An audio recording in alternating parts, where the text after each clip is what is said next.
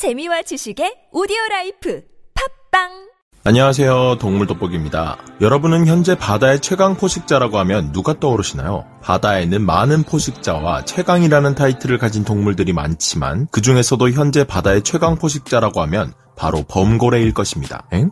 이렇게 귀여운 아이가? 라고 생각하신다면 큰 오산, 무시무시한 백상아리와 비교해도 압도적인 체구를 가진 범고래는 그들을 쉽게 사냥하곤 하는데요. 범고래는 백상아리의 사각지대에서 빠르게 돌진해 들이받아 백상아리를 tonic immobility, 즉 긴장성 부동화 상태에 빠뜨리게 됩니다. 이 긴장성 부동화 상태에 빠진 백상아리는 마취당한 것처럼 움직이지 못하게 되는데 그때를 놓치지 않고 잡아먹는 무서운 사냥꾼이 바로 범고래입니다. 동물 세계나 인간 세계나 강 강함의 척도는 뭐니뭐니 해도 거대한 크기와 체급에서부터 시작된다고 해도 과언이 아닌데요. 초식동물이지만 아프리카의 모든 동물들을 압도할 수 있는 수컷 아프리카 코끼리가 그 예라 할 수 있습니다. 바다에서도 이 점은 마찬가지일 것입니다. 지구 역사상 가장 거대한 생물로 불리는 대왕고래는 그저 계속 도망치는 것만으로도 늑대 떼처럼 쫓아오는 범고래들을 지치게 만들어 사냥을 포기하게 만든다고 하는데요. 그렇다면 범고래가 30마리, 아니 75마리의 대규모 공격 편대를 이뤄 공격해온다면 어떨까요? 전문가는 아니지만 해당 분야의 정보를 조사 정리했으며 본의 아니게 틀린 부분이 있을 수 있다는 점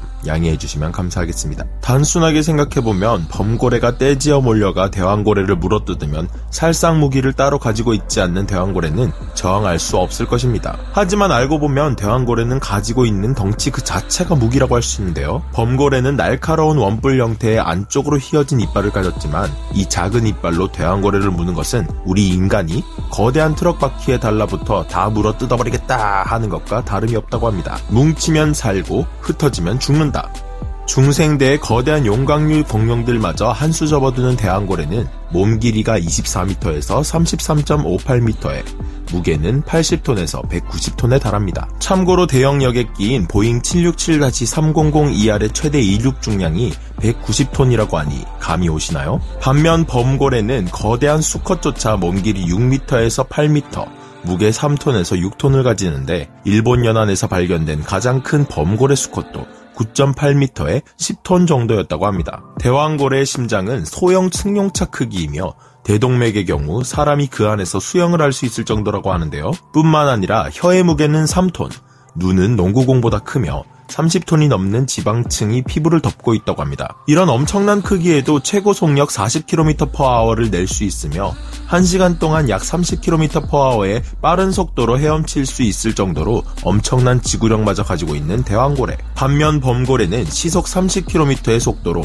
고작 몇 분에서 몇십 분밖에 헤엄칠 수 없다고 하는데요. 그렇기 때문에 범고래들은 거대 수염고래류와의 추격전에서 맥을 못 출 수밖에 없을 것입니다. 압도적인 체구 차이에서 나오는 지구력 차이를 범고래들이 따라가지 못하기 때문에 다 자란 대형 고래를 집요하게 협공해 사냥하는 경우도 없는 건 아니지만 너무 위험해서 잘 하지 않는다고 하는데요. 만약 이런 고래에게 꼬리치기 한 방이라도 맞는다면 바로 저승행 열차를 타는 것이기 때문이죠. 하지만 사냥감이 최소 20m를 넘어가는 성체 대왕고래가 아닌 15m 정도의 새끼 대왕고래라면 어떨까요? 범고래, 너 그런 애였니?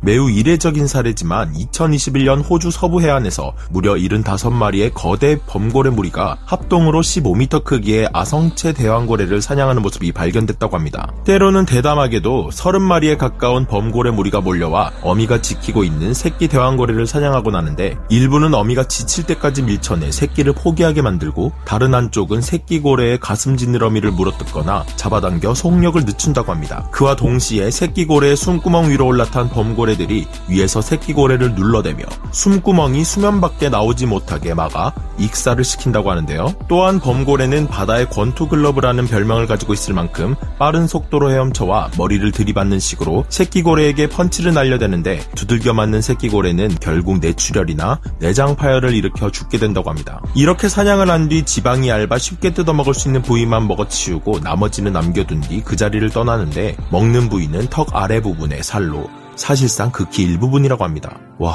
범고래 킹받네? 살짝 얄미운데? 그 외 나머지 부위는 뱀상어나 청상아리, 백상아리 등의 중대형 상어들이 몰려와 처리하는데요. 이들은 고래의 두꺼운 지방층과 딱딱한 부위도 손쉽게 절단할 수 있는 턱 구조와 칼날 같은 톱니 이빨이 있지만 범고래 이빨로는 뜯어먹을 수 없기 때문이라고 합니다. 그 외에도 30마리의 범고래 무리가 18m 크기의 미성숙한 대왕고래를 사냥한 사례도 존재한다고 하는데요. 범고래들은 새끼 대왕고래의 한 곳을 집중 공격해 살을 뜯어내는 데 성공해 큰 부상을 입혔다고 합니다. 대왕고래는 아무 저항 없이 도망칠 수밖에 없었고 범고래 무리들은 끝내 대왕고래를 죽이지는 못했지만 이때 도망간 대왕고래는 결국 과다출혈로 인해 죽음을 맞이했다고 합니다. 또 흔치 않은 사례긴 하지만 35마리의 범고래가 9마리의 향유고래 무리를 공격한 사례까지 있다고 하는데요. 원형으로 뭉쳐 꼬리를 바깥으로 하고 방어진을 형성한 향유고래 무리를 상대로 범고래 4, 5마리가 교대로 공격을 하며 4시간 동안 사투를 벌인 결과 한 마리의 향유고래가 무리에서 떨어져 나왔습니다. 그 향유고래는 범고래 무리의 집중 공격을 받고 결국 사냥을 당할 수밖에 없었는데요. 다만 이 같은 사냥은 정말 흔치 않은 경우고 암컷 향유고래 한 마리가 무려 150번의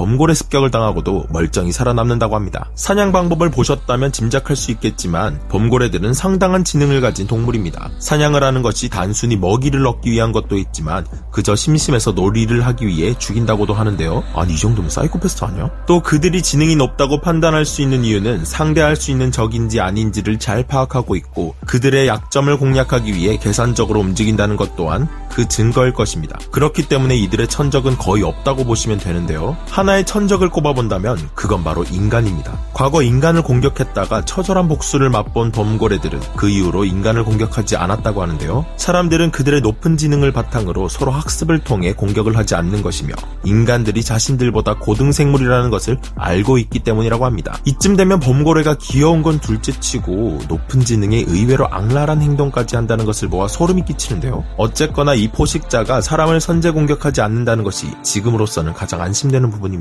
오늘은 귀여운 외모에 가려진 범고래들의 이중 생활에 대해 알아본 시간인데요. 천적이 인간밖에 없다고는 하지만 분명 이들에게도 상대하기 벅찬 상대가 있을 것입니다. 이상하게 대왕고래보다 범고래들이 더 상대하기 어려운 것은 대왕고래보다 더 작은 혹등고래와 수컷 향유고래라고 하는데 그 이유가 과연 무엇일까요? 이건 다음 기회에 더 흥미롭게 알아보도록 하겠습니다. 범고래에 관한 다른 영상을 시청하다 보니 생각보다 범고래의 사냥에 대한 부정적인 인식이 많은 걸 볼 수 있었는데요. 범고래가 다른 고래들을 사냥하는 것에 대한 안타까움에 개체수를 줄여도 된다.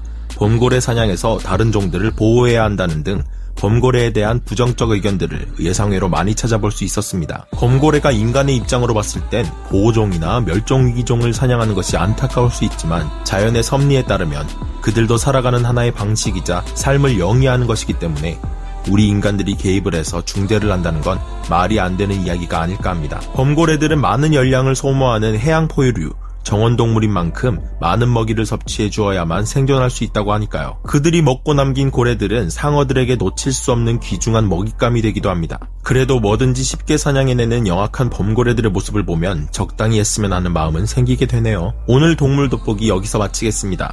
다음 시간에 다시 돌아오겠습니다. 감사합니다.